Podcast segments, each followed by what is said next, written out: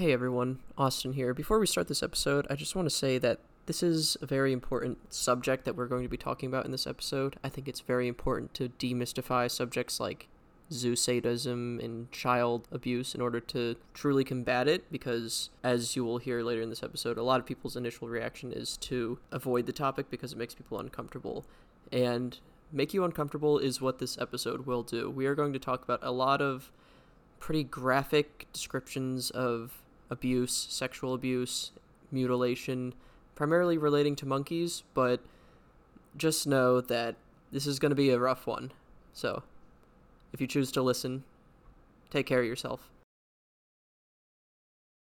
Welcome, everyone, to episode 40 of Gorilla Radio Show. And this is a very special episode in the middle of our series we're doing on the Congo because, as many of you have seen in our Discord, you've been sharing it with me online in all sorts of ways. Uh, there's a recent article uh, from the BBC called Hunting the Monkey Torturers. And it's got a lot of bombshells about the monkey hate group that we were we did a pretty quick bonus episode about uh, a couple months ago, but we never really went as far in depth as this gets. So I'm going to go ahead and have everyone introduce themselves, and as well as our guest who we have on. Um, so I'm I'm Chandran. You all know me. Well, I guess hey, I'm Greg. I don't.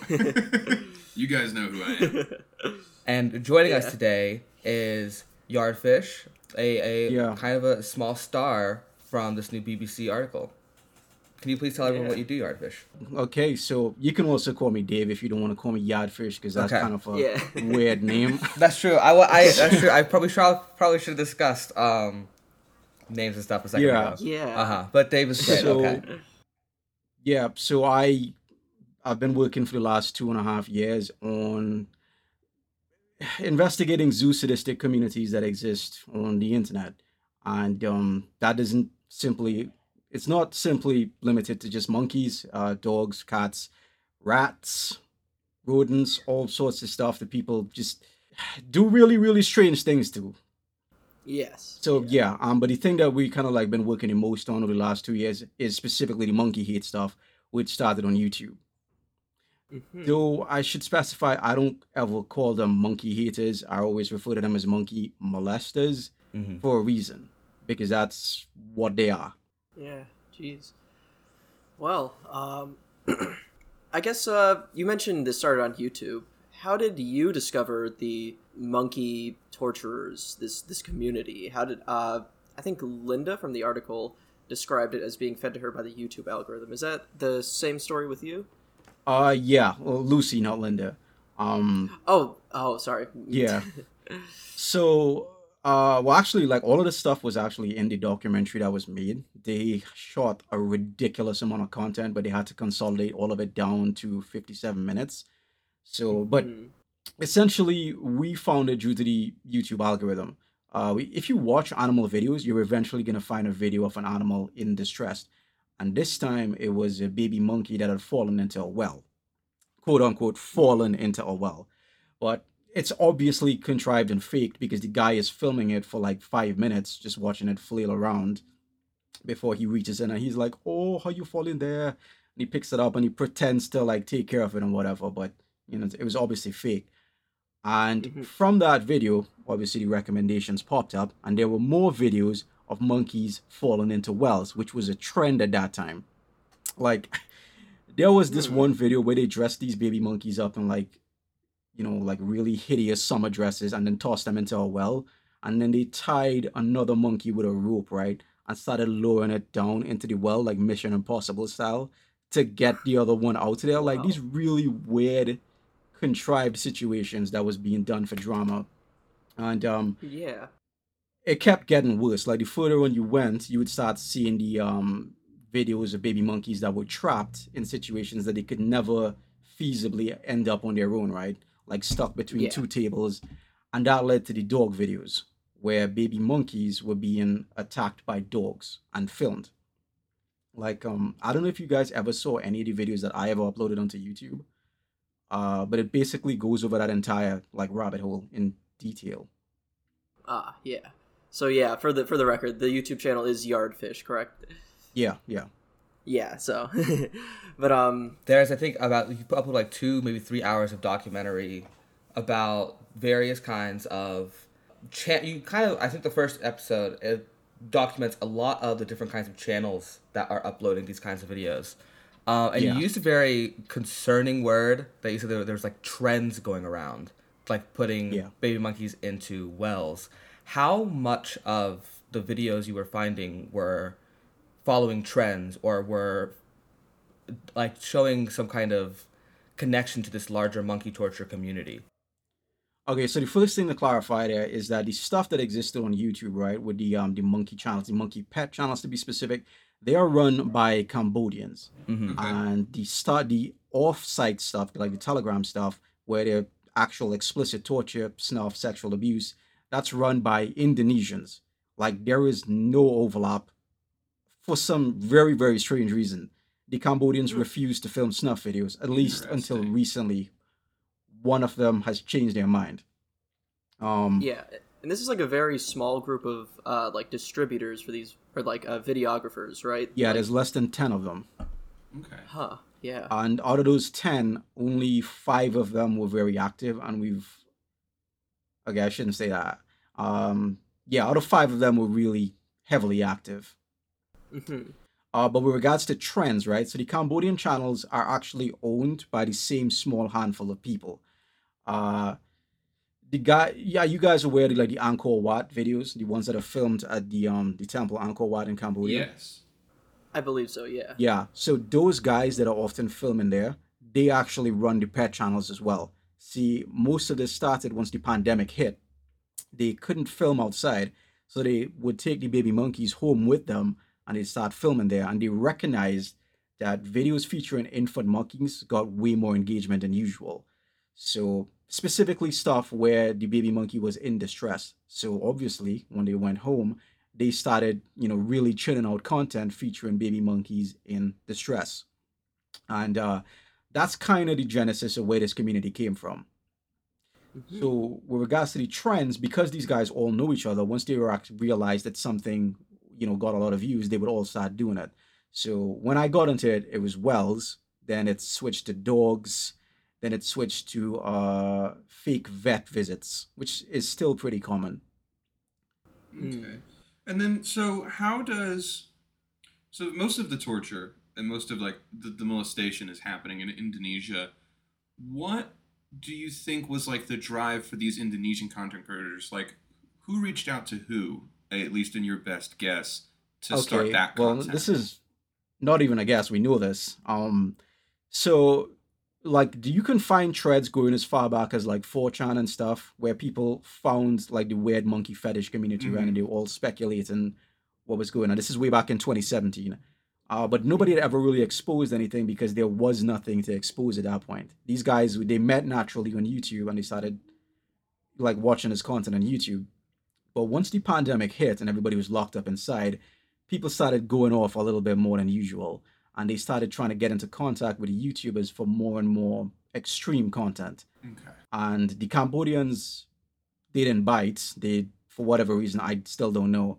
Uh, but eventually, they found some Indonesian guys.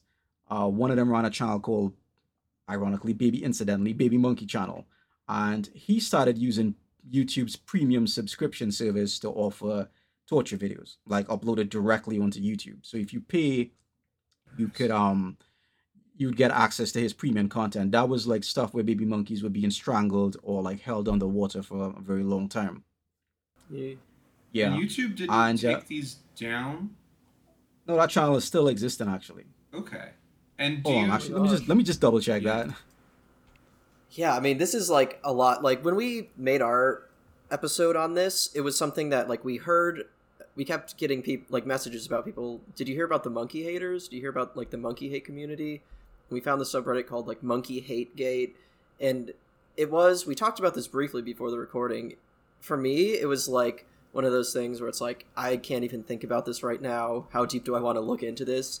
And so it was. It's. I ended up not knowing the full extent of it until like we actually started doing that episode, and I I didn't know what to do from there because I was like shocked. I was like, oh my god, like we were we were doing a lot of speculating Yeah. Which was about all we could do, I suppose. And some of our speculation ended up being sort of right. Um, but that was also mostly because of a lot of work that other people had already been doing, such as like there's a lot of people connecting the dots between uh, these Telegram groups, like uh, the Apes Cage, to like say uh, child abuse Telegram groups or any other sort of unmoderated uh, encrypted messaging platform. Yeah.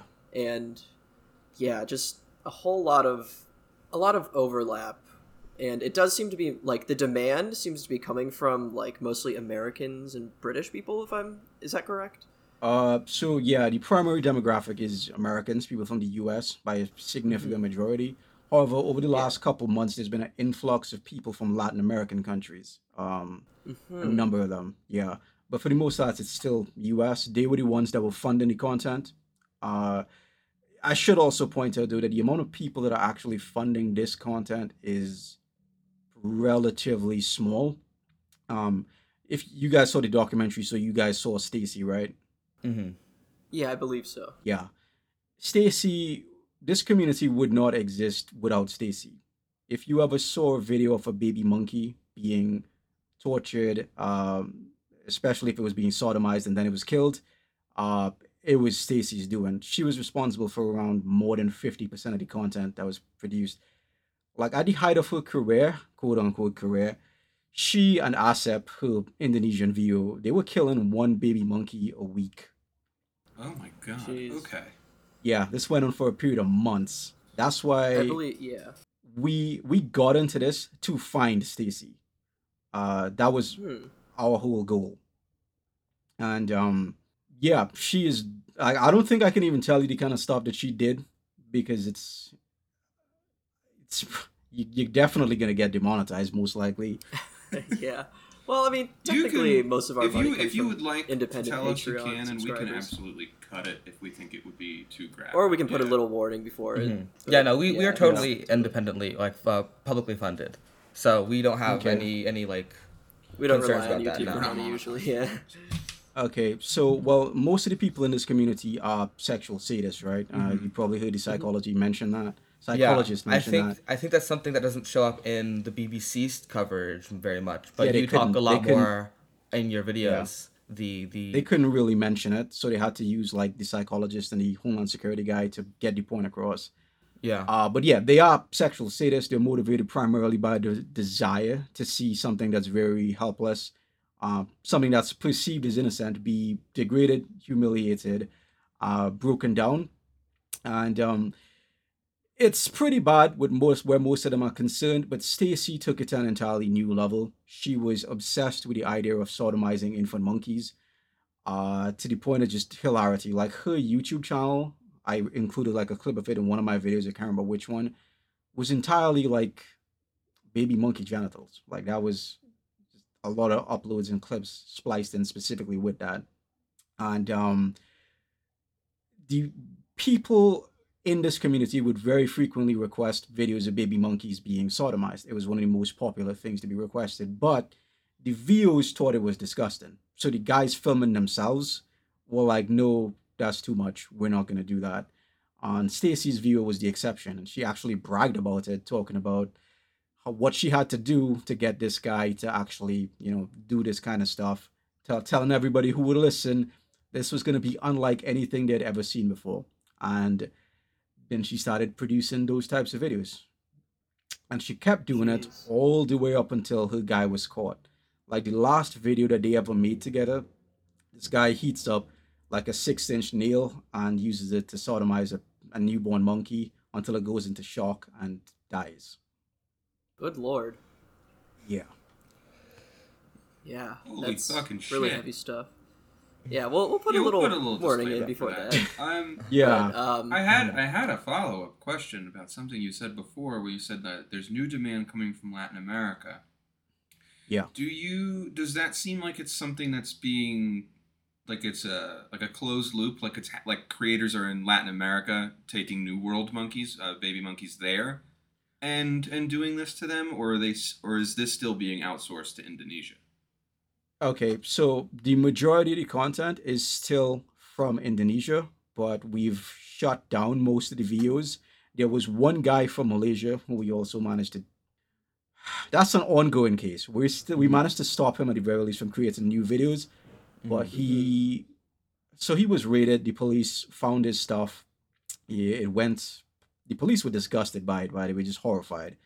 Uh, however, once forensics were finished with his stuff, the DA requested that the case be dropped personally, and that is just incredibly baffling to everybody involved. Like it is a crime in Indonesia to do what he did, and uh, we're still working on him. But yeah, there are no producers from Latin America as of right now. There is one producer from West Africa. That's it. Huh. Yeah, I will say, like, one of the, like, part of this is, like, obviously there's a monetary incentive. I'm assuming the US dollar goes a lot further in Indonesia It than does, it does here.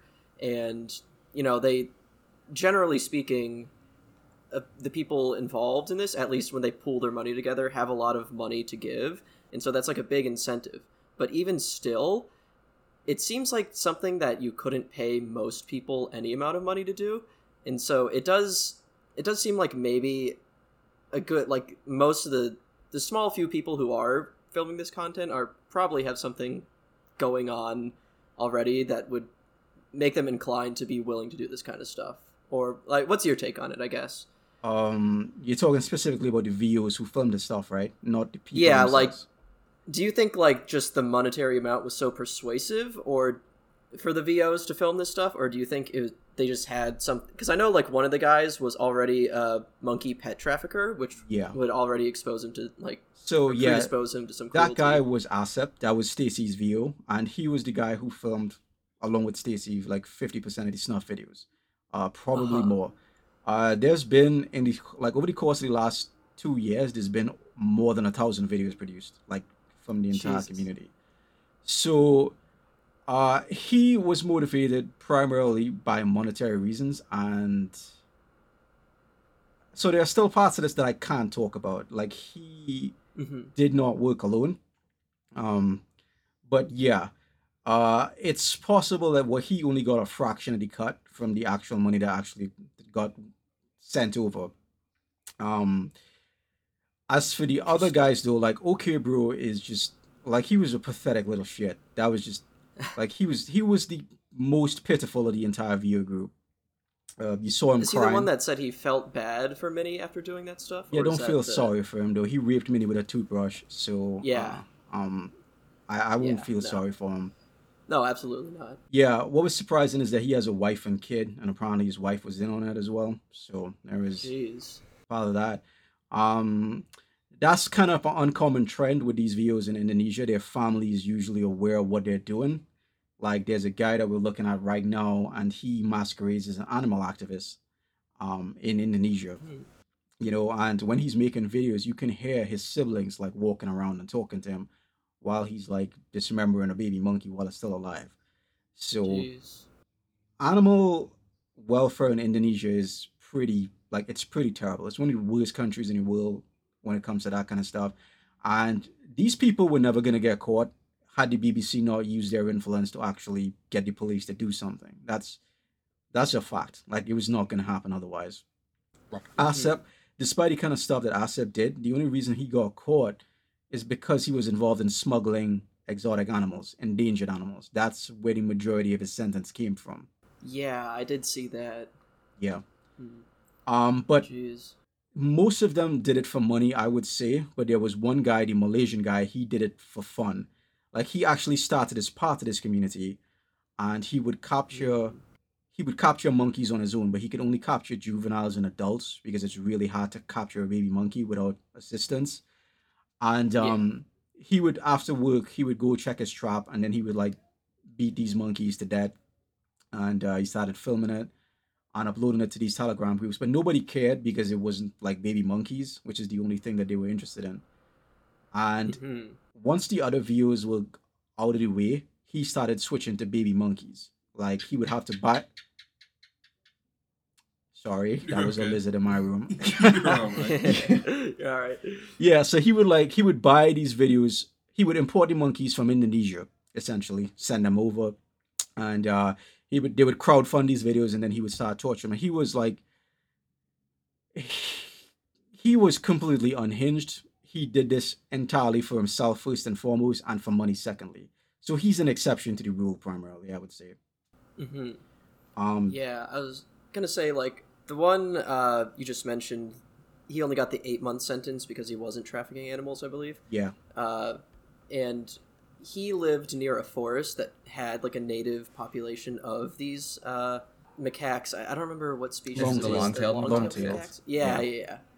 So do you think it has something to do with uh, one speculation I made that like one of my first assumptions when I heard about this was like maybe this is people where you know they're farmers and they view monkeys as pest animals already. Because in a couple of countries monkeys will raid farms for crops and they're considered a pest for that reason. And I like thought maybe that was the case at first until I saw that most of the demand was coming from America. Yeah. and like I, I just I didn't know how to explain it but like hearing all this about like the nature of the sexual abuse specifically towards infant monkeys makes it make a bit more sense i think because it does seem to be like a psychologically entwined with child sexual abuse yeah. I mean, like the guy, the Agent Walpole said in that documentary, everything about this community maps like one to one onto what you'd call the hardcore communities. They differ from regular pedophiles.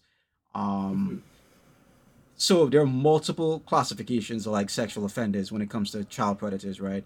And Mhm. most people kind of like lump them all in together, but there is a noticeable difference. Like, um, there are the people who are very socially incompetent. They can't connect with people their age, so they pursue people that are much younger than they are because it allows them to be the dominant force in the relationship, right? Uh, like those Mhm. streamers that often get caught grooming their fans and stuff like that. They fall into that Yeah. category. And then there are the people who are desensitized by pornography. They watch a lot of pornography and they get they want to get more and more extreme. So they eventually end up in like child pornography, pornography and stuff like that. Uh, they do it because they're bored, I guess, and they need titillation from something that's very taboo. But at the very bottom of the list, there's the sadistic sexual offender. And that's where these guys kind of fall into.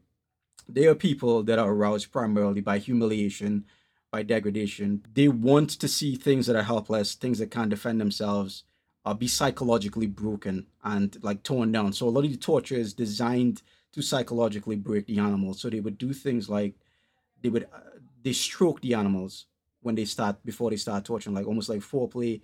Uh, they want to get the animal acclimated, start trusting them a little bit, and then they start abusing them. They have like this fetish for that violation of trust.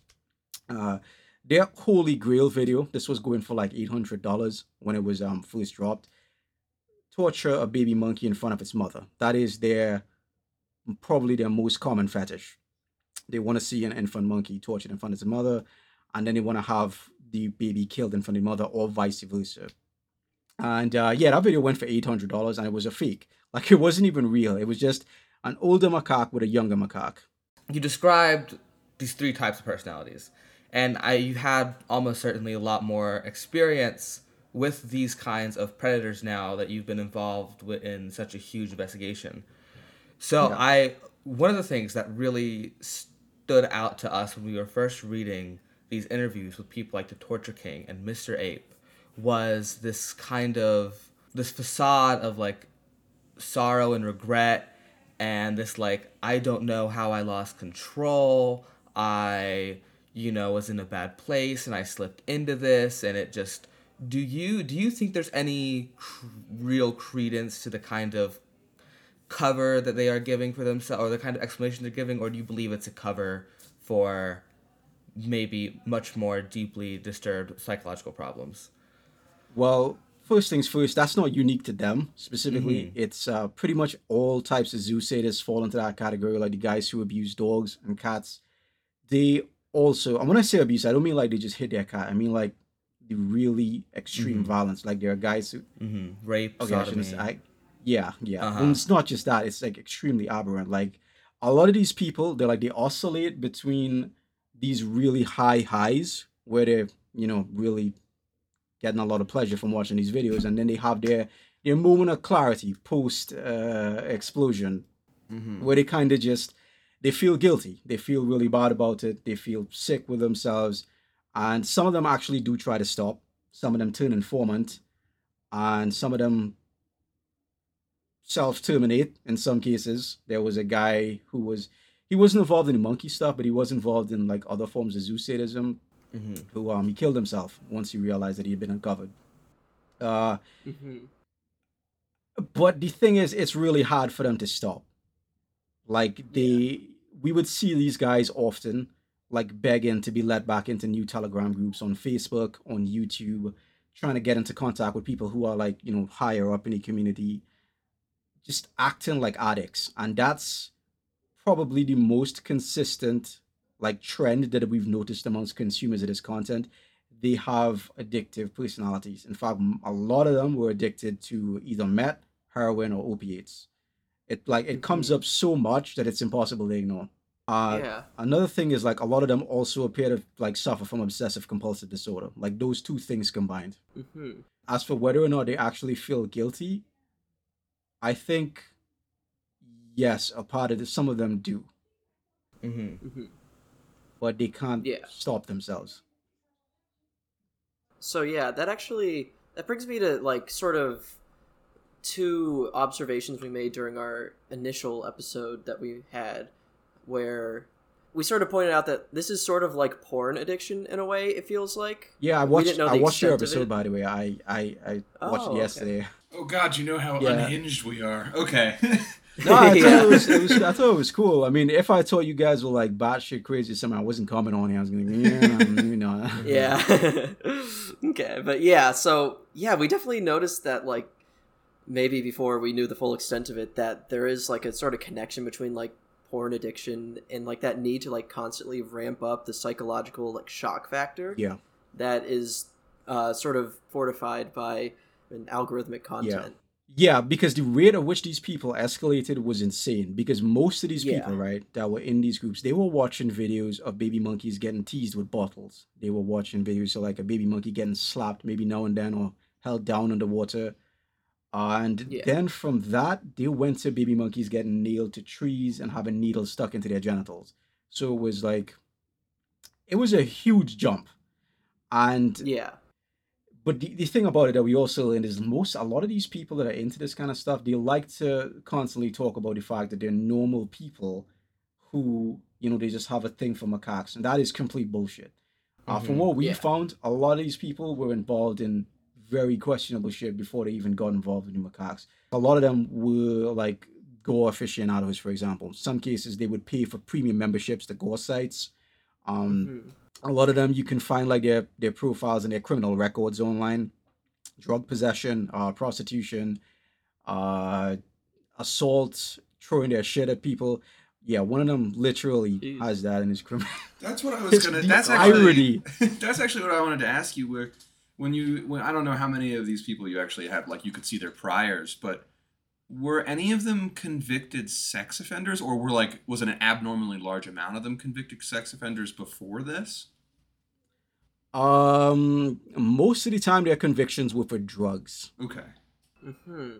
editor's note after the interview dave actually did double check turns out most of them did have sexual offenses uh but the other thing is like the people who were most i guess to say the people who were demanding the sexual stuff the most were often women which is Interesting. uh Yeah. Yeah. we did note that that a lot of the profile pictures seem to be like women, or at least I, I think the subreddit pointed out that a lot of the people involved were women. Oh yeah, those So aren't that's a or little- burner accounts, by the way. Those are actually them. Ah, yeah, that doesn't. That seems like it's not smart. Maybe. Um, Yeah, that's one thing that was cut out of the documentary that I thought kind of sucked. The thing that eclipses these people's sadism the most is their stupidity. Mm. Yeah. They are Yeah. the dumbest group of criminals on planet Earth. Nothing else comes close. yeah, Like, because like from their public accounts with their faces attached, that seems kind of Just of like not insane. smart. yeah. it's not just that, but they they tie their financial accounts to the purchase of like Animal Crush videos. And Yeah, not even like cryptocurrency or anything. Some of them did try to use crypto, but a lot of them can't figure out how to make it work, so they just use Cash App or what's or enough. like PayPal instead. And um, Yeah, crypto can still be tracked, you know. So Yeah. true. that's that's how a bunch of them got caught anyway. So it's not really all Uh, that helpful. interesting. Yeah, like I mean, right before this, I decided to check some of their groups before I came online to see what they were saying. these dipshits, right? Despite the fact that they basically just were told that they are being hunted by the U.S. Department of Homeland Security, and mm-hmm. not just just not just that, the guys that are hunting them are the guys that specialize in tracking child predators. That's their yeah. job. That's what they do. A normal yeah. human being would understand the implications of that, right? And just like piss off and go somewhere else. These dumb shits went back to the exact same groups that they were just told had been compromised and continued on as usual. You know, they were like, ho the Karens think that uh, the FBI and Scotland Yard and Interpol and uh, the Homeland Security are watching us, but tee hee hee, that's never gonna happen. You know, and until it happens, I, hate, I just had to. I hate to make this my like head a, hurts. like a political thing, but I gotta ask. Yeah. Is there a big MAGA contingent in this? Is it like a noticeable thing? Is there not? There, it's okay there if was, there's not. I'm just there, so interested. There was the Nazi guy. It it yeah, seems like, like Torture King. Um, like is this well, a, are they like right, very right wing leaning? I mean, so that was I was actually kind of under the impression that that might have been the case. I'm not American, by the way. I don't yeah, give a shit yeah. about you guys' politics, yeah. but um, I was under that impression as well because it seemed like that at first. But it's more of an issue like those types of people they tell you what they are. That's true. They have an American flag everywhere. so they stick out the most, but it's actually politically like it's it's not real an issue. Like there are a lot of people who are who are like actually like gay rights activists and stuff like that. Mm-hmm. So it's a pretty surprising mix because you have a group where you have a guy who's like extremely like, you know, my rifle, my life, you ain't yeah. taking my gun from me, that kind of shit. And then they're interacting very pleasantly with somebody that you would think that they would hate, right? Like people here, uh, rainbow masks, all that kind of stuff, and it was kind of surreal. So it see. seems so. It's it's very like I guess diverse. This group of people. Uh, yeah. Well, it's primarily people above the age of thirty, like thirty-five and above, mm-hmm. for the most yeah, part. That, yeah, that makes sense. There are some younger people, but the culture in their groups are very different like they behave more like your stereotypical China, and they're a lot more open about sharing like child pornography and stuff like that. Like they don't try to mm. hide their degeneracy, whereas the older groups tend to constantly try to reaffirm their normalcy. Okay. Yeah, I will say I I did notice like in the documentary they they mentioned one guy like first of all they were all like way too open about their personal lives. I guess probably to reinforce that normalcy that you're talking about. No but, they're like, just stupid. one uh, well yeah true. Yeah fair enough. But yeah there's like one guy he was retired military i think. There's another guy talking about nuclear stuff. So like what do you think it's it has anything to i guess it's not always to do with wealth because i can't imagine stacy was like the wealthiest person in that group. No, so, Stacy's broke. Yeah, Stacy, and yeah, she was the one responsible for funding a lot of this content. Um, the guy who was ex-military, he's probably ex-military now. Sure. After yeah. this gets yeah. out, yeah. yeah. Um, I would not say wealth has much of a factor to do with it at all because most of these guys aren't rich. They're mostly like middle mm-hmm. income and lower, from what we can find. Uh, a lot of the people that are very active in particular seem to fall into the very low income bracket. Uh, really? Yeah. Interesting. Uh, like Stacy, for example, um, some of the guys that just can't ever shut up also fall into that. There's somebody that we're looking at right now who is they talk so much, so much, and um, yeah, they live in like relatively rural areas, uh, wooden houses, stuff like that. Okay. So mm-hmm it's not not really a thing. So has this slowed down their content generation at all? Uh, okay, like, so there's or is I mean slowed down the demand, I guess, because content generation definitely has taken a hit because of arrests. Yeah. But has this slowed down uh, their demand in any way? Demand will never go away. So they're still they well they they start becoming extremely agitated when their viewers get arrested and they become a lot more vulnerable because they start doing stupid shit a lot more often. Mm-hmm. Like you can find them on public profiles and stuff begging and there's stuff that we're working on right now that I can't talk about, but oh god, I want to see it so badly. the stupidity of these people.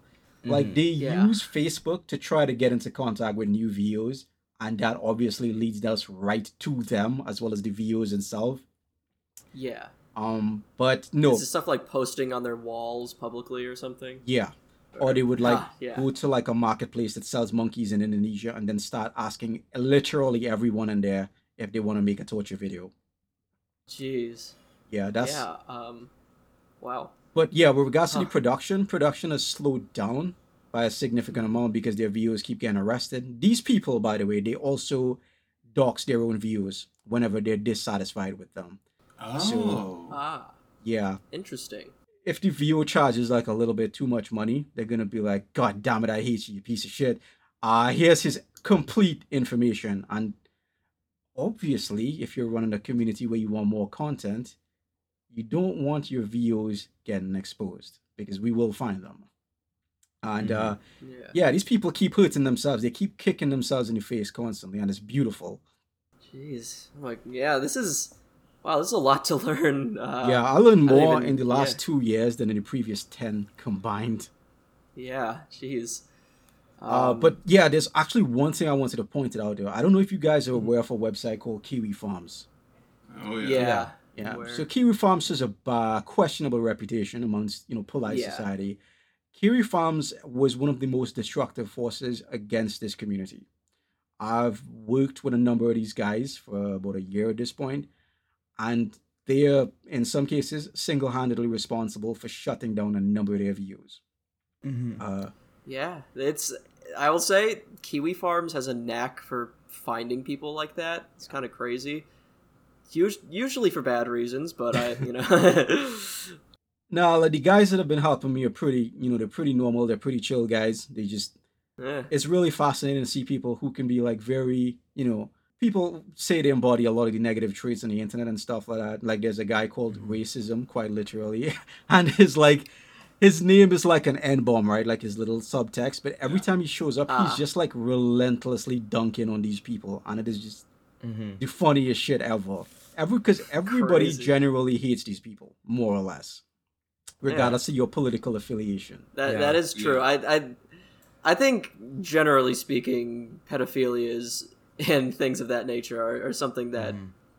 everyone tends to hate across the political spectrum. So Yeah. interesting. So, um, I, I wanted to ask you, or so I think a lot of the document or the the news uh, reporting has kind of told us about how um, these monkey hate groups, these monkey torture groups, have gotten together, how they've connected.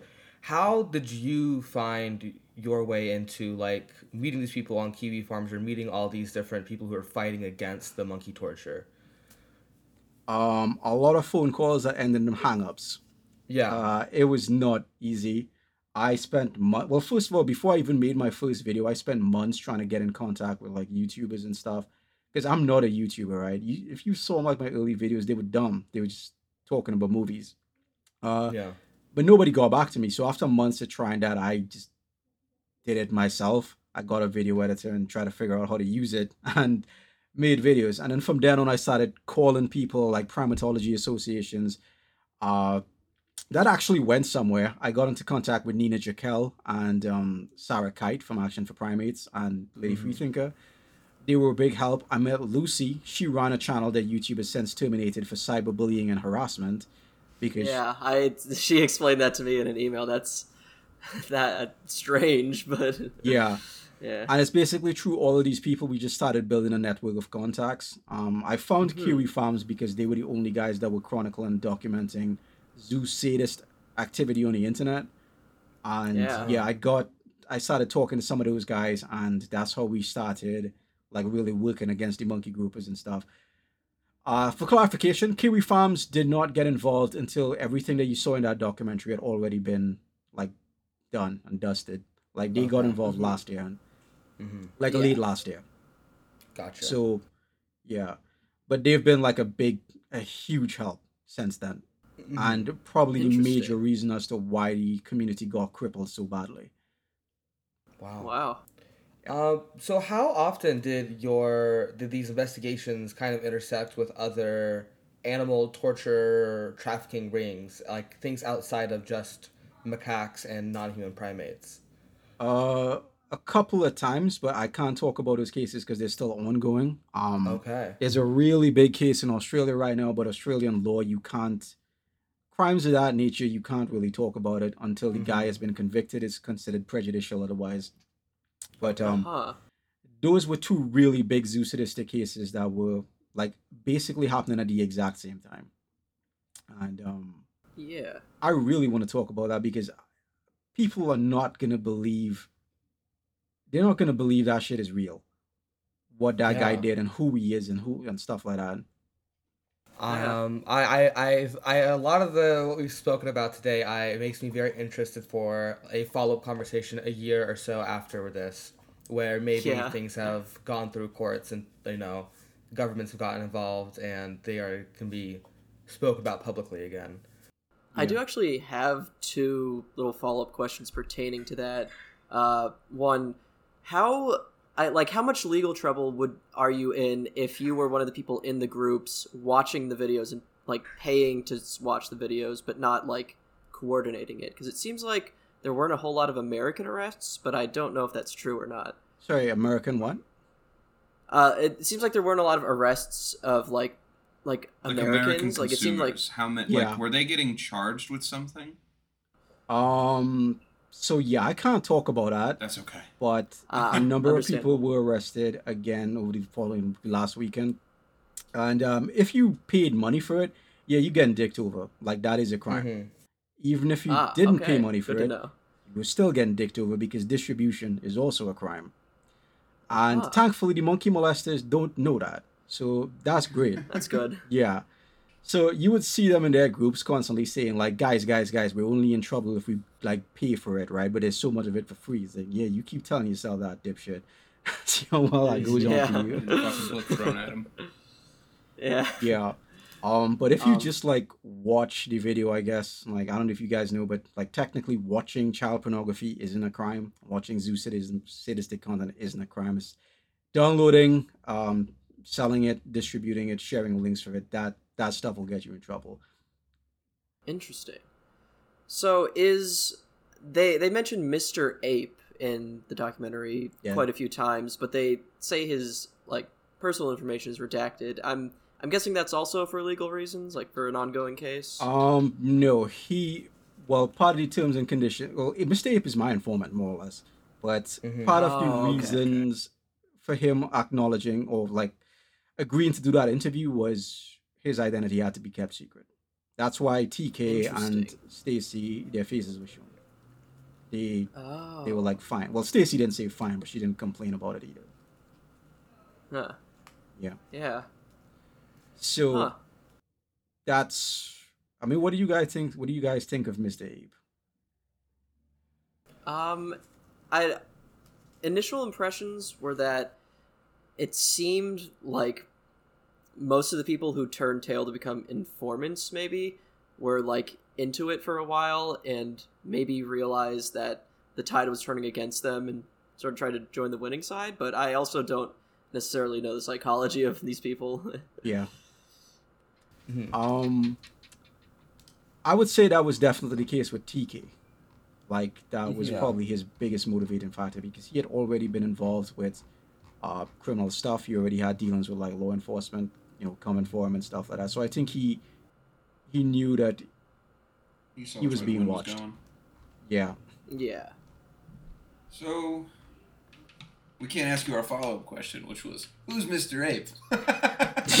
no, Uh, yeah. Yeah, I'm not gonna like That's I'm not gonna rat out Yeah, an don't- informant. Don't, rat out on your informant. No, absolutely. Yeah, not. it's it's fair. I mean, I mean, if you're getting like actual cases thrown at people because Yeah, of being those- informant, then yeah, this, more power. uh, but yeah,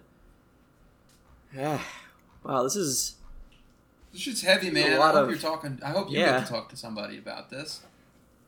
yeah. Uh, I mean, has yeah, have, has this taken a toll on you? Just like because I know like Facebook moderators who have to moderate like child abuse content do take really hard hits to their psyche sometimes. How how's that been for you? I guess. Uh, you're probably gonna think my answer is kind of weird, but my opinion of people actually went up following this stuff because uh, I I'm not really a big people person, so mm-hmm. I kind of had a really cynical outlook on people in general. But once I got into this kind of stuff and I started meeting people who were working against it, and I saw like the BBC guys, for example, I always thought journalists kind of sucked, but like they were doing like they were the reason this investigation got started to begin with, right? Because Nina and Sarah, like they approached like American media outlets to do this kind of stuff, and they they got nothing. But two of the journalists for the BBC, uh, they were in the documentary. Rebecca, who's the narrator, and Ajeng, who interviewed OK Bro, they worked in Indonesia, and they really pushed for like an investigation into this once the Lady Freethinker expose that came out like a year ago. Uh, I mean, two years ago, I think it was. Once that dropped, they started pushing for the investigation and they got the resources to really go all in. And I got to see them work, and they were really like, this was something that their work is something that's important to them. And that was pretty refreshing. And um, yeah, my opinion of people was like elevated as a result of it. As sad as it might sound, right? Because I met like Lucy, I met uh, people who were in psychology, criminology, the Kiwi Farms guys uh people who like really really hated this shit and just wanted to stomp these people into the dirt yeah. yeah. um so i guess um another quick question so you said not as much overlap with other zoo sadist communities as you might think um do you think the fact that baby monkeys and monkeys in general look so close to humans like sort of in an uncat an uncanny valley sort of way sometimes that this is why like do you think people viewed it as like the next best thing oh yeah no like that's not i don't really think that's a theory i think that's pretty much a fact because in their dms oh, they okay. just flat out admitted it like mm-hmm. so we don't really? we can't release okay. their chat logs obviously but yeah uh, so there the groups are structured in different ways there are public groups if you can believe that with like 2000 members honeypots more or less and yeah. these people just they maintain a facade during those groups to a certain extent. They will say things like, oh my god, all these people calling us pedophiles, they're the real pedophiles. Like that is their number one rebuttal to being accused of being a pedophile. And it's usually like a really unhinged rant. Uh, I can actually send you a screen cap of like one I just took because I was on one of the groups again and I saw it. It's like their most common uh talking point when it comes to trying to rebuke that accusation. But mm. once they get into the private groups, which are much smaller, like 20 or 30 people and stuff like that, they're a lot more open about this kind of stuff. And that same person who was just saying that you need to think about kids instead of stupid tree rats, yeah, they're outright explicitly stating that they got into this because of how much they like watching kids get hurt. Like they just flat out said it. Um, yeah. You probably heard the Homeland Security guy mention the type of content that they yeah. watch is identical to child pornography stuff. That's not that's not exaggeration. Like most of their videos are modeled after very extreme forms of child pornography called hardcore. So like the animals, like their limbs are bound in a manner to like really exaggerate their humanistic qualities. Like spread eagled, usually most of the time. There's an excessive focus on genital trauma.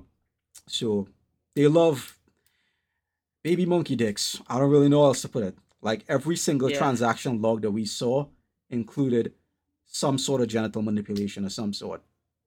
Um, the the sodomy thing, like I mentioned before, the uh, like they would pay OK Bro to jerk off a male monkey that he had called Judd, and like drop candle wax. You saw part of that video in the in the documentary actually.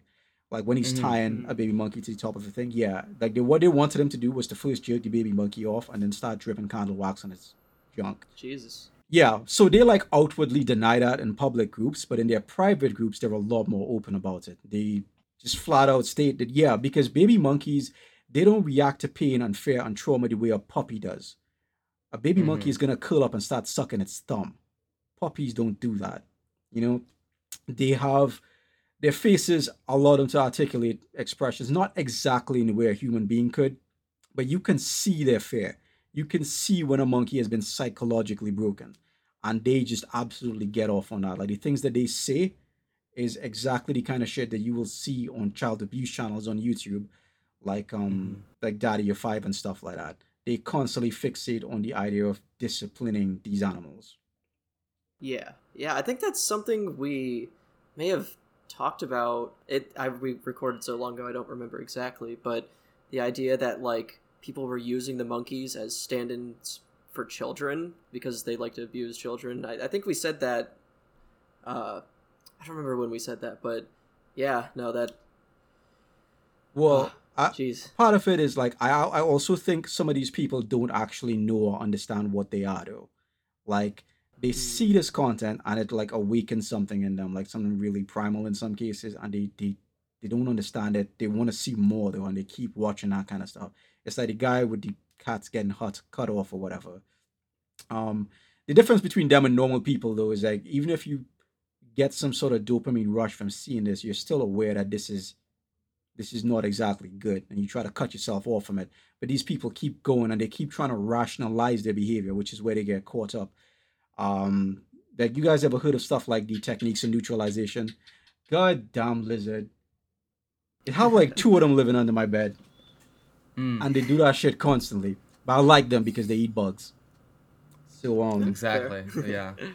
Um, Yeah, so, so, like- the techniques of neutralization. Yeah, it's like a psychological theory. Uh, It's Mhm. pretty old, actually. Two psychologists, Sykes and Matza, came up with this idea where they were looking at ju- like delinquents who were like cut in class and stuff, and then looking at the theories, like how they rationalized it. And they realized that a lot of it applied to just people in general when they're violating social norms. So some of the things that people will use would be like um uh they deny personal responsibility. Like they'll say that they were a victim of circumstance they can't really help it or they will use techniques such as condemning the condemner which is like ac- accusing people of being a pedophile or telling them that if you can't talk about this unless you're a vegan right? Because that means you support animal abuse. You can't condemn me and uh, the two most common techniques used by these two guys are condemning the condemner and denial of victimhood denial of victimhood is probably the biggest one wherein they they come up with these rationalizations that the reason they hate baby monkeys is because they're pests, because they're violent, because they attack Mhm. kids in other countries, they deal with farmers' crops, and they'll go on these huge rants where they're talking about if you had to live with these animals, you would hate them as much as we do. You would hear these disgusting goblins. But these dudes living in these suburbs in America, they don't know shit about Yeah. monkeys. Yeah. Yeah. So it's like uh, like you call it like a an ad hoc rationalization, something that occurs after the fact. After you get your big fat erection and you rub one out, then you try to figure out why you did it, and yeah, that's kind of what they go with. And it's not unique to them, by the way. Uh, Mhm. the zo- dogs who say this and cats who say this, they do the exact same thing. Yeah. Wow. I mean, yeah, I can. This is all making a lot of sense. Suddenly, yeah. Yeah. Yeah. Um, I think so. We've been doing this for about an hour now. Um, I don't know. I think I don't know if you have any other questions to ask you, Greg or Austin. Do you have any? I don't have any further questions. Yeah, I think uh, just next up is uh, I'm planning on talking to Lucy next. If, if um, Dave, I believe you're also joining in uh, for that discussion, and we'll sort of tack it on to the end of this one, um, or maybe make it separate if it's like its own thing for like an hour again. But yeah, uh, I think this is a good place to wrap up for this segment. Yeah. yeah. Um, but yeah, thank you so much for coming on and explaining all of this to uh, not just us but our audience as a whole. Um, Yeah. because this is this is a lot of stuff that like isn't necessarily in the big BBC expose. Yeah, I, well, I was gonna say like the whole one of the big reasons why I started looking into this community is because I was, I wanted answers to their behavior as well, and I think demystifying this kind of stuff is important. Mhm. And zoo sadism in general is a topic that people get so freaked out by they just, it will clear an entire room out. Nobody wants to hear about that shit. But the Yeah, unfortunate problem with that is because it's left alone, it just keeps festering and getting worse. And you can see that right now on social media. Like it's Mhm.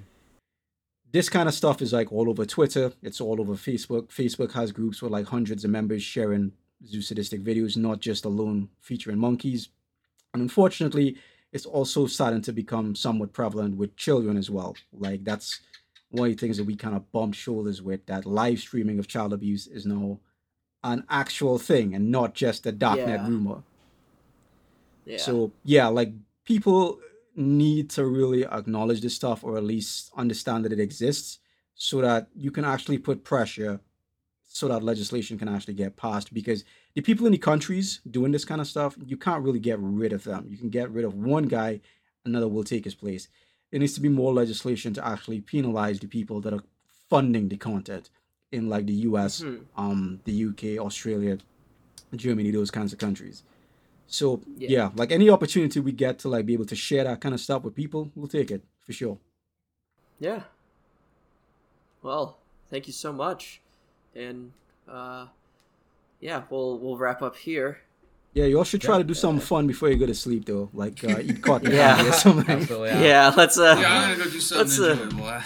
Yeah, I yeah, let- I've got uh 24 hours to fly all the way to India, so I have uh, a lot of quiet time to myself to think about everything that. yeah, Yeah, watch a lot of superhero movies or something just the most it's like- disposable stuff like you can playlist, I don't know.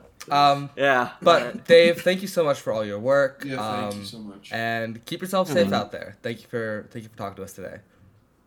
Yeah no Yeah. problem dude so yeah Mm-hmm. whenever you guys speak to lucy if you want me around just message me and i'll get back at you Sweet. all right, Thanks so much. sounds good. all right Thank you. dude take care bye See ya. All right, Bye-bye. bye.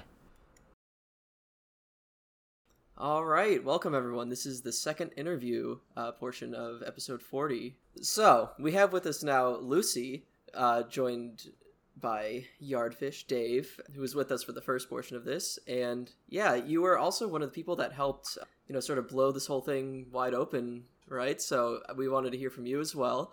And uh, he- here's a good question we can start with. Um, it's, it's the same question we asked Dave how would you describe like the series of videos that led to you being put down this algorithm path that sort of led you to the monkey hate videos like they all started out as pretty innocuous right Well, you know, they they started out at like I was watching um the chimpanzees and the gorillas from the zoo in Japan. Mhm. And it was just from watching that, then all of a sudden, you know, I was seeing um, pet monkey channels Mhm. in my feed. And at first I wasn't, you know, clicking on them, but I kept seeing one in particular that was like an exposed, it was on blast. They were exposing the, what is it, Mona Donna, yeah, Sakura's monkey. So I watched that one and that was like an eye opener. But then, you know, just from watching that one, that like my feed was just filled with pet monkeys. Yeah. like, you know, it didn't take long for that, you know, to happen. So yeah so would you say it's like definitely like sort of a pipeline from like these videos of pet monkeys like looking cute in clothes and in people's houses to yes, yeah okay yeah, for sure. For It's definitely more than just a pipeline though, because the guys who first started filming the videos were literal YouTubers. yeah that is true Right. you, you did mention that Yes, they true, went from yeah. like Yeah, like Yeah. OK Bro was a YouTuber. Uh, what's his name? Uh, Mas Bichette was a YouTuber. Uh, I'm not sure Asep was a YouTuber, but um, I think the guy that put them in contact with him was a hmm, YouTuber. yeah Yeah, I believe it. Yes. Yeah, and so uh, would you say it's all like mostly like obviously the common factor here is that all these videos are being filmed usually in countries where there is like a native population of primates, but would you say it also has something to do with like the local uh, animal cruelty laws? Because I, I've seen like a a similar pet monkey channel where it doesn't seem to be like overly cruel at first glance but still very weird and like i checked the linkedin of the guy and it was based out of like vietnam like i don't know how like what how would you describe the link between like animal welfare laws and the content that these videos start to create over time I mean, I would say that I mean, yeah, is a big motivating factor because they know they're not really gonna get heavy criminal charges, but a lot of people would kind of say things like, um, you know, the monkeys are pests in these countries Yeah. and stuff, right? Uh, dude, like the most common pest, the animal that they consider to be pests the most are like dogs because dogs are everywhere.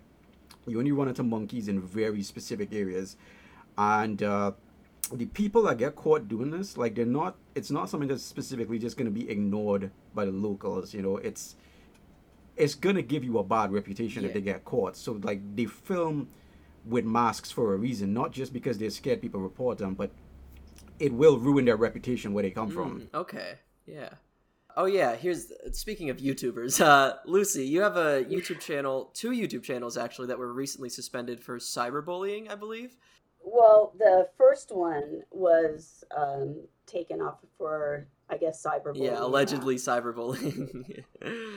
Yeah, and you know, what can I say about that? It's just like, I know the cat. yeah, the cat, and this is what's going to happen. That's all right.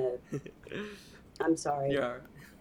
So she stops. Anyway. Oh no, he uh, had like a cat that was just like all over last time, just doing Yeah. cat things. yeah this is like she's just needy so but anyway um y- the cyberbullying was you know those monkey haters they just once a video of mine you know was released uploaded then because they were subscribed to my channel Mhm. um, they would all get to one would say okay there's another video and they would do like a mass report Uh-huh.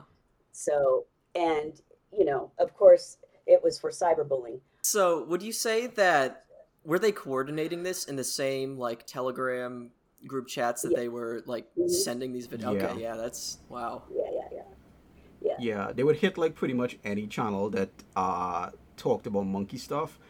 And it wasn't just them though, it was like YouTube would also uh deal well no, I wouldn't say specifically delist, but you'd get hit if you made a video about monkey stuff. Uh like uh, there was a, a bigger YouTuber who made a video about the monkey hate stuff a couple months ago, and it was doing really well. Took off, and then after a couple hours, you just see the views just spike downwards after the video got blacklisted.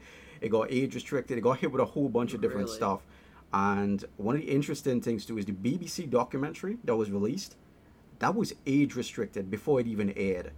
Like they once they uploaded it before it actually premiered, it got age restricted.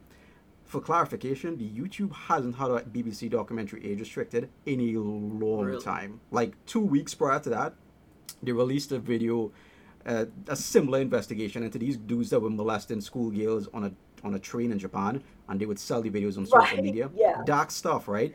No age restriction. Human trafficking, uh, selling kids, uh, really horrific sexual abuse stuff. No age restriction. But the video that implicates YouTube and this kind of stuff gets age restricted. Really? Just something to consider. right Yeah. Mhm. exactly And uh yeah, I guess that leads me into my one of my other questions is what measures do you two think that YouTube should be taking to prevent content like this from being generated or do you think do you think there's any degree of like complicity in this or is it just uh mismanagement or incompetence? I I would probably say more they don't want to spend money Yeah. more okay. than anything else. More than malice per se. Well actually well, let me put it like this, right? YouTube uh Lucy's last channel got terminated uh for basically uh ban evading, right? Because they banned her previous account. But the only way they would have seen her account was if they paused the documentary because it was they, they had a sequence where her new account was on screen for one second. That was the only time it was mentioned. So they would have had to have paused that video, taken note of her channel because it's a weird ass channel name, yeah and then manually strike it. It happened hours after the documentary came out. She got uh, banned. crazy, yeah. So do you? Yeah, like I'm just like obviously this is just speculating, but it's like worrying to think about like obviously like the algorithm is partly to blame here, and to fix that would be a lot of effort. That's and it's a lot easier to just like sort of suppress uh, blame coming at them. I would assume so. Uh, I'm, I assume it's Yeah. also just due to like it's a lot harder to manually moderate stuff, but then again, in this case, it does sound like they did do that manually. So very very strange. Well, I know that there was another, there was a video um, that I can't remember the name of it, but they used a thumbnail from the video that shows like what I did was I replaced the face of a guy and I put it like a killer clown Mhm. face on him, and it was that part of the video was it was making a point about you know um, yeah get a YouTube channel and a monkey and then you can make money type thing you know Yeah. so i use that evil the evil clown head you know as you know like kind of a representative it's kind of evil to you know do that so but they took that i think this is what they did is they they're the ones that used that thumbnail they you know or however that happened and they saw that and they automatically assumed that i was doing some uh, scam you know Mm.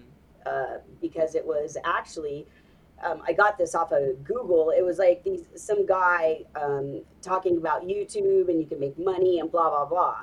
So they took that as it that I was scamming people Really? with just because yeah, that's what I'm thinking. And Dave, I'll have I to think they were using that as an excuse. Yeah. it- Huh? yeah. I think they was just using that as an excuse. Well, yes, of course, absolutely, absolutely, and I do Yeah. agree with that. Yeah, Yeah.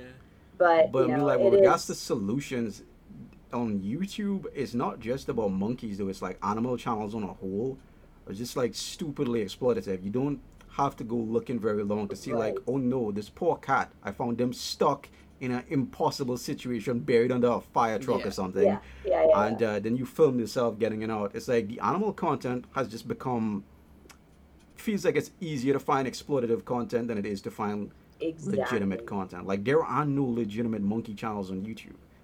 They're all owned by people that are exploiting them. Like Lady Freethinker, she did a piece where like people, uh, one of her people went to these uh these monkey channels, to the actual homes and stuff, and these animals off camera are shoved into cages. Right. Like what you see is a set. Yeah. Like that's an actual set, and they're only fed when the cameras are rolling, and then Right. they're put back into these cages, and then they're dumped once they hit like six to seven months. Yeah. So it's like demonetization of monkey pet channels is probably one of the first and easiest things that they can do. Yeah. Because like most of the channels are Cambodian, like I told you last time, and it's illegal to own a monkey in. Cambodia.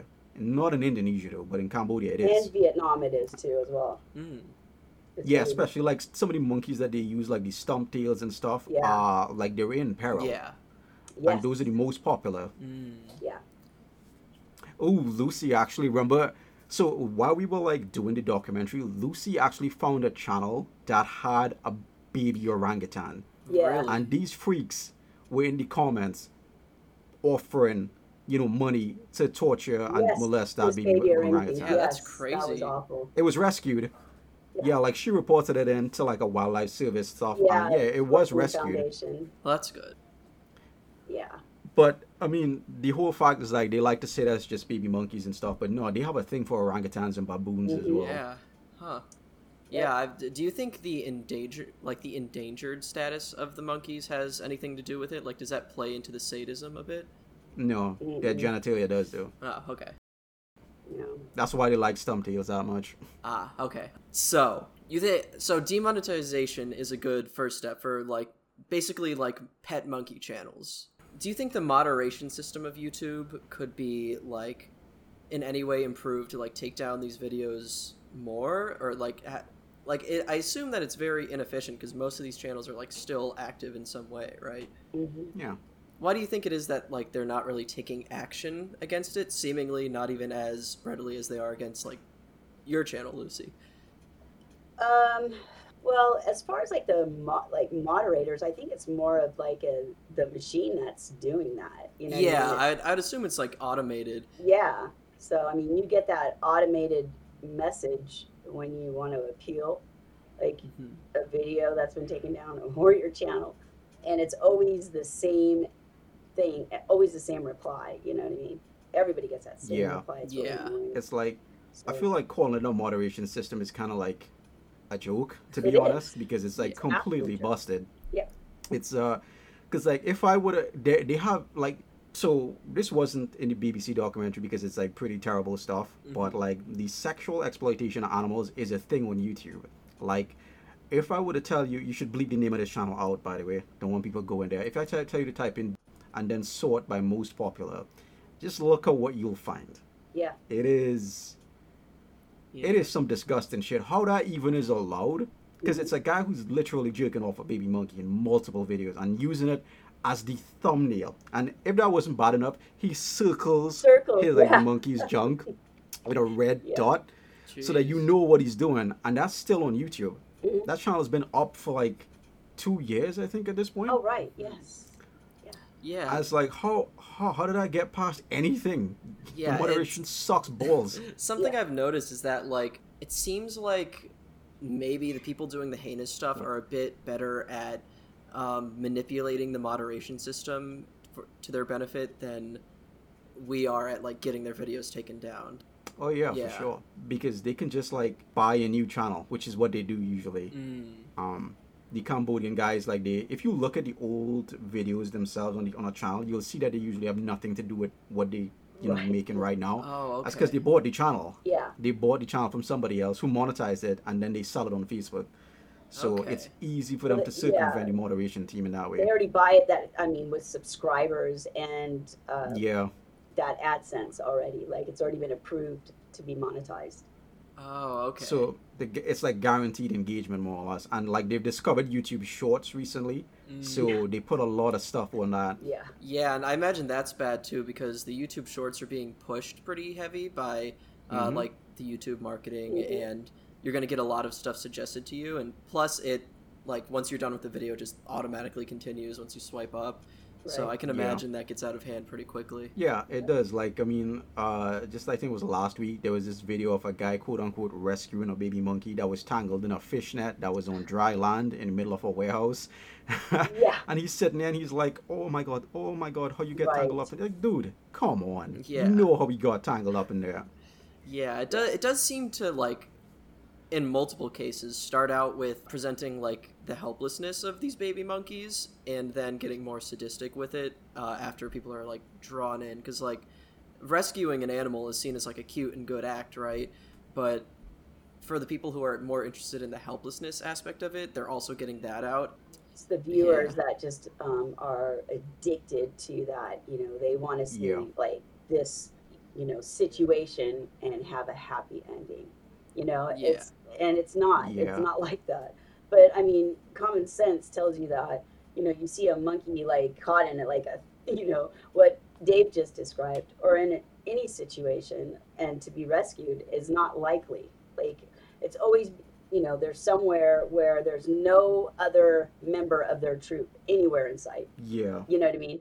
And we already know that these babies, they're glued to their mothers for from the time they're born until what a year old or whatever. And you know, it's Yeah. like, why is this monkey like all alone in you know an area where there is zero monkeys? Yeah, like on a construction site and stuff. Right. Like, you seriously Or expect people to believe that the monkey. you know Yeah. I mean? It's like I don't think Yeah. so. it's it's because like it kind of is amazing how easily people seem to fall for like a lot of these things to begin yeah. with it's just like yeah. it's so obviously contrived though Right. like Yeah. Exactly. And there's so, How? I mean, because they're they're not all monkey groupers that are watching this stuff it's people who actually believe that the animals are being rescued Yeah. and you would see them like they send money to these youtubers yes. in order to like take care of care of them and they mm-hmm. use only a fraction of that money to buy like food because the conversion rate is so insane and then they buy a car with the rest Yeah. like Right. okay bro, for example So house. would you Yeah. yeah. would you say there's like a some trickery involved here where like they present in some cases like good animal welfare and then behind the scenes they're just torturing these so Oh, absolutely. Yeah, I mean, yeah, Lucy could tell you all about like the um the Cambodian dudes who film at Angkor Wat that present Yeah. themselves as like NGOs and stuff. Oh, Oh, right. yeah. I do Yeah. remember you mentioned that. Yes. I mean, they're all, you know, they all manipulate the viewers and they all, you know, and it's, I, the thing that I don't understand is like, you know, the common sense part that um, when, if you're new to see watching these monkeys, then okay, maybe the first time you might not, you know, see it, but when you start seeing a pattern, like it keeps happening, like for instance, um, all of a sudden, all these pet monkeys are becoming sick and have to go to the doctor, hospital. Which- yeah. They're going to some like pet shop, you know, that treats, you know, that has a vet in the back that treats dogs and cats. You know what I mean? Yo, vet. I mean, go mm. figure. And so I, you know, it's like when you see one monkey go through that, and then you see another, and then another, and another. It's just like that should be like red flag after red flag. Like, hello, Yeah. Yeah. you know there's something up with this and besides that it's like why are these people like diagnosing or whatever they're doing to these infant monkeys and giving them whatever they're giving them? You know what i mean? It's like what are they giving them? Yeah, like videos of in baby monkeys getting injections and stuff are really popular. yeah. And so are videos of kids getting injections. Like if you like, just type in kids getting injections or kids being hurt on YouTube, you're gonna find unless they took them down recently, you're gonna find entire compilations Oh, of that, that kind of stuff. hardcore, the those hardcore Yeah. videos. Yeah. Yeah. Yeah, I think there's probably some that are still up. I think. I mean, Yeah, I didn't check recently because I don't really want to end up on a list or anything. Yeah. So, yeah, right. Yeah, Dave, you did mention the link between that thing and like actual like exploitation of children Mhm. in our last talk. But um yeah, I guess so you would say that or I guess would you say that like the majority or at least a decent amount of these monkey torture content uh, creators are trying to play both sides of the coin here where they maybe publicly present you know Oh, yeah, for seemingly sure. innocent things and then Mhm. they use that to draw people into the darker stuff that is like more Right. okay yeah, because like I was gonna say, so like Lucy's been like documenting this one woman who has like twenty five channels or something like that. Yeah, or more. Uh, yeah. oh my gosh Yeah, and she basically like rotates through monkeys and stuff, and I'm not even sure if I could say she tries to present herself as a nice person. I guess she kind of does, hmm but like she's trying to play like a wide audience. Like she she constantly does like scat videos. Would you be? Yes. Yeah, Yeah. I and mean, um, total exploitation of their genitals. I mean, in a very obscene way. And that would be yeah, like and it's scat, on YouTube. scat. Like she uses it as thumbnails and stuff like that. Yes. and um but she's also trying to cater to the people who want to see like a baby get pampered as well which is what she does on camera in some of her videos and then the people who like to see them get hurt it's like they they know they have to juggle demographics if they want to make the biggest impact possible because Mhm. some of these channels have like 750,000 right and um the video I'm specifically working on right now which I didn't get chance to do because some shit always keeps coming up right. is specifically on a guy who by day he runs like five channels on YouTube, right? And by day he presents himself as the most loving, kindest guy imaginable. I, if I saw his videos, I would be convinced that he's legit. You know, he he really really takes seems to take really good care of these baby monkeys. They're not afraid of him. But once they get to around five months old, he tortures them and kills them on camera and then sells the videos on Telegram wow and replaces them with two new monkeys of the exact same name. that's crazy yeah no i Yep, that's true, though. Jeez. So, would you say that, uh, Dave? You mentioned last time that many of these people are not the smartest criminals. would you say that there's a a definite pattern that seems to work very well for like identifying these people like immediately or at least upon closer inspection? Yeah, insult them.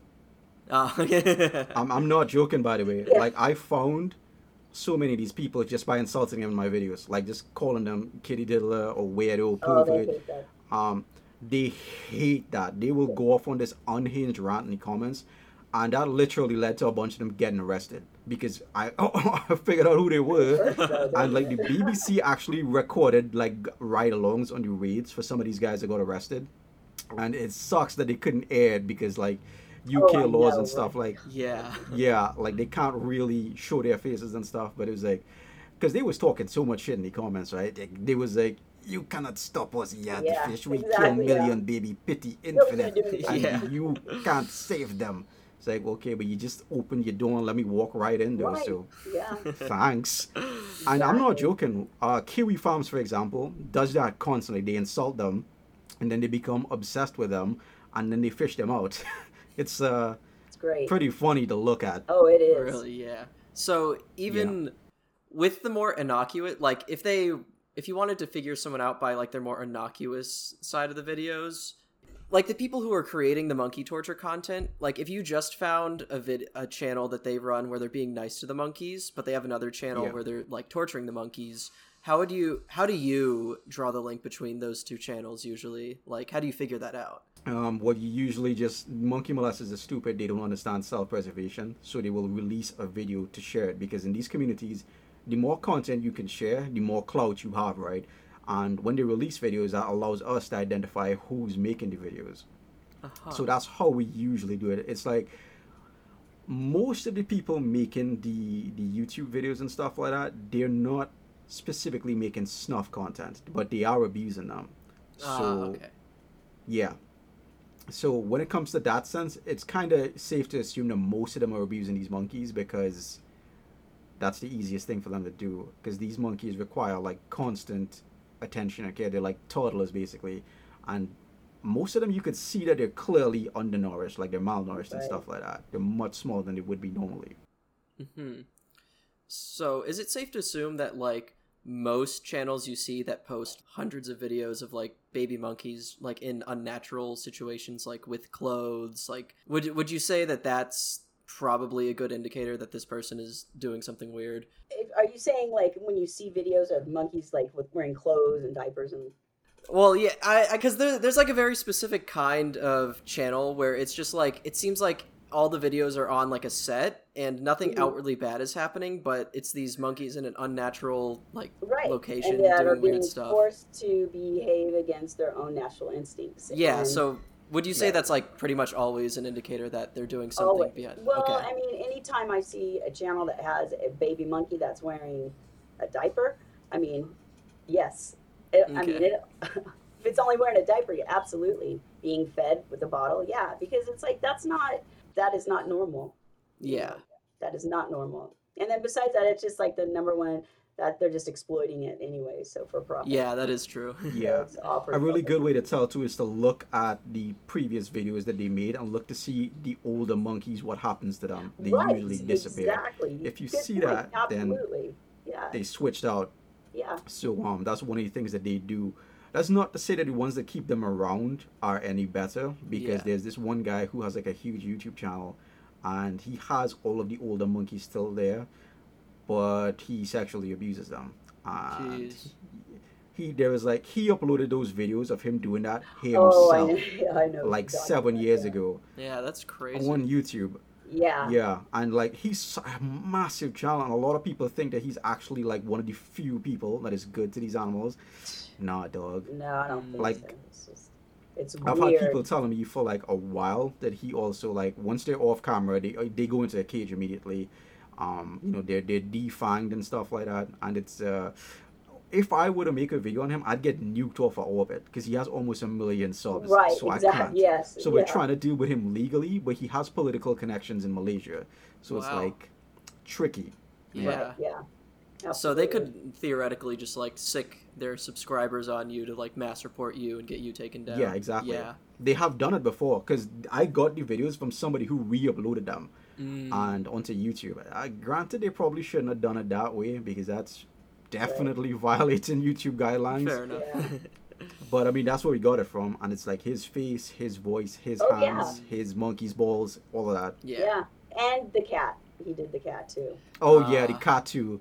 He also he didn't limit himself to monkeys. By the way, he's an Right. equal opportunity degenerate. Oh, So it's disturbing as cats, hell. monkeys, and uh, who knows what else. Yeah. So, um, two more questions, but I'm going to lead with one first because that could inform my second question. Uh, what do you think that our viewers, like ever average everyday people who don't necessarily like spend a lot of time like trying to track these people down, what do you think they can do to help fight against this trend, or not trend, but this uh, little cult, I guess you would call it? Hmm. Well, there's, I It's mean, kind of people who realize what's going on. I mean, for one, I guess it would be to stop watching those that is channels. true. Yeah.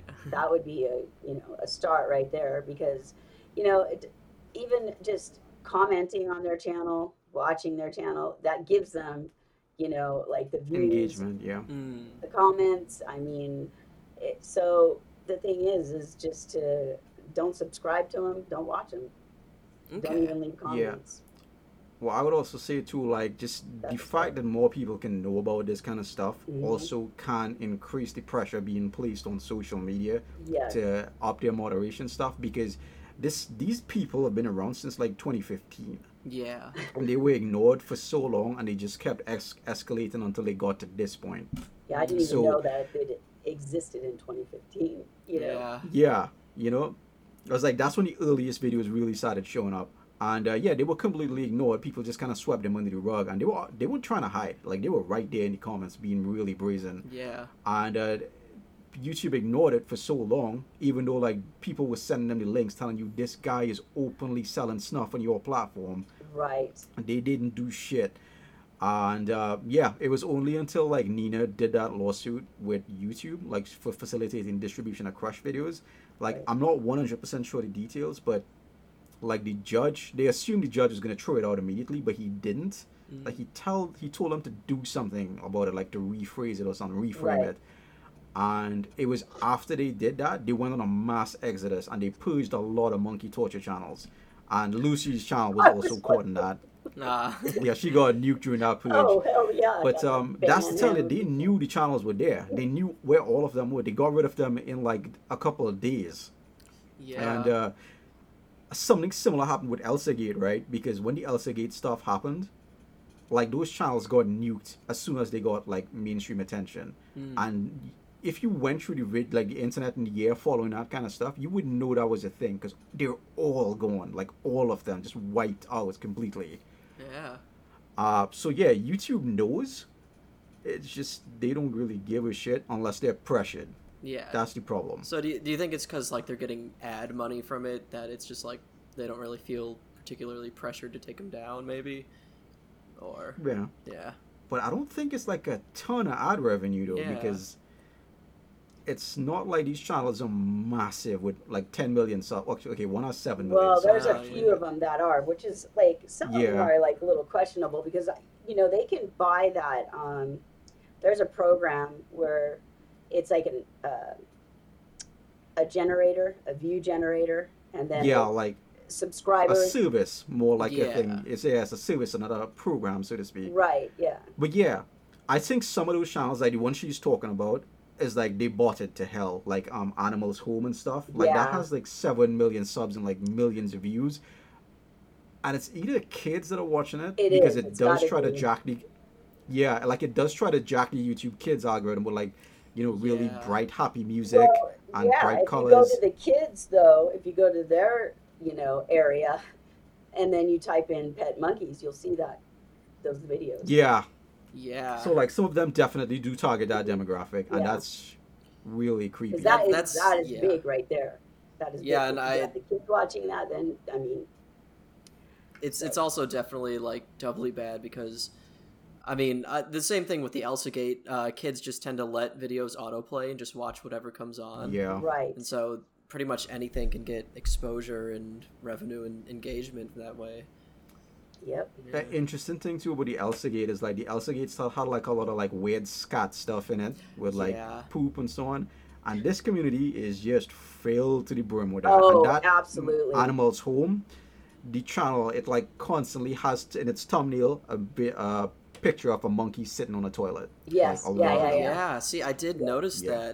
that. Because, Yeah. like, what I was thinking of is, like, completely outside of this before this article even dropped and I reached out to you guys. I, like, found this really weird channel that had, like, dozens of videos of this monkey on the toilet. And I was, it was a very unnatural thing. And, like, all the Yeah. thumbnails looked the same. And I was like, does anyone know what the deal with this is? And, yeah, I guess I have my answer now.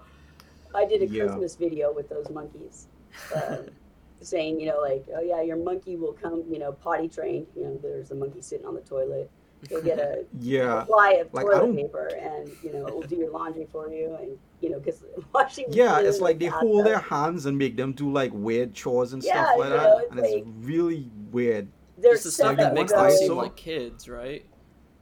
Yeah, because they like have like you can hear kids laughing over Yeah, videos and stuff like that. That really weird, creepy. It's like a play, like kitchen, you know, with the little miniature food. Yeah. They go to the grocery store and they go in their like electric car, like you know, the remote control car, or whatever. I hate that goddamn just- car. It looks so stupid. It is stupid.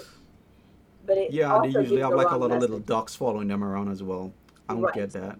I guess children like ducks. Well, one of my roommates showed me a video, shared a video with me of one of those monkeys that was on the back of a goat. And they're like, Isn't this cute? And I was like, No, this is not cute. And they didn't Yeah. understand what was, you know, they're like, What's wrong with it? But I had Yeah. to tell them this is Like what's that wrong is a it." problem. Do a lot of people see like these cute videos and they're like, ah, that's adorable. I want one of those. It's Yeah. like, yeah, they probably like um stick out that animal in a cage afterwards though. Yeah. So yeah, I guess you would say just like general awareness and like making people aware of this so that the pressure gets put on them uh, legally and financially is definitely probably like the most important thing that like the average person could do, right? Yeah, but not just for the monkey stuff though. Like the animal stuff in general on YouTube, like it's bad. It's really bad. Like the monkey stuff is at the worst because they kind of use, they serve as a proxy for like a lot of different weird fetishes and stuff because Yep. their very human-like nature. But like, that's why they're so popular. But the animal stuff is just pretty bad on YouTube in Mhm. general, and that's really something that they need to be pushed into actually doing something about. Yeah. They're not gonna do it just like that. Right. Mm. So a lot of, I mean, they were supposed to do something about like all these like animal rescues, and it's still, you know, it's still a problem. Yeah. Because, I mean, the, the other point to that is if they don't do something about it, then legislators are going to make them do something about it. And that will usually end up crippling, like, it will be really harsh for everybody. And I don't think anybody wants that. We just Right. want you to regulate your platform the way you said it's supposed to be done. Yeah. Yeah. So yeah, initially I was gonna ask if there's any monkey torturers who you feel aren't infamous enough and that you would like want to bring to justice almost, but I feel like that's probably better to like ignore and handle legally, right?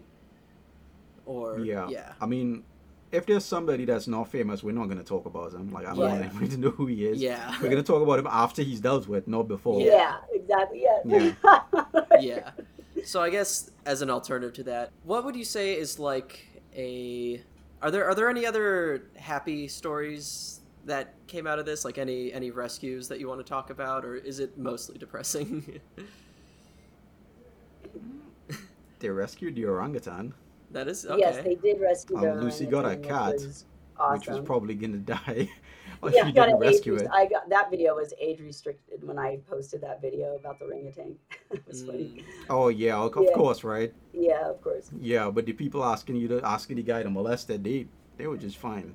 Yeah, Um, exactly. Right. Exactly. But as for happy stories though, Yeah. Yeah, I know it's is- a yeah. tall Not ask really for a subject like this, but you know, yeah, just in case Yeah. there's something. it's just the whole. usually once a YouTuber gets their hands on one of them, they're probably gonna die. Dang. Yeah. Um, if not die, then they get abandoned and like live in ass conditions. Mm, Pro- Then probably die. damn.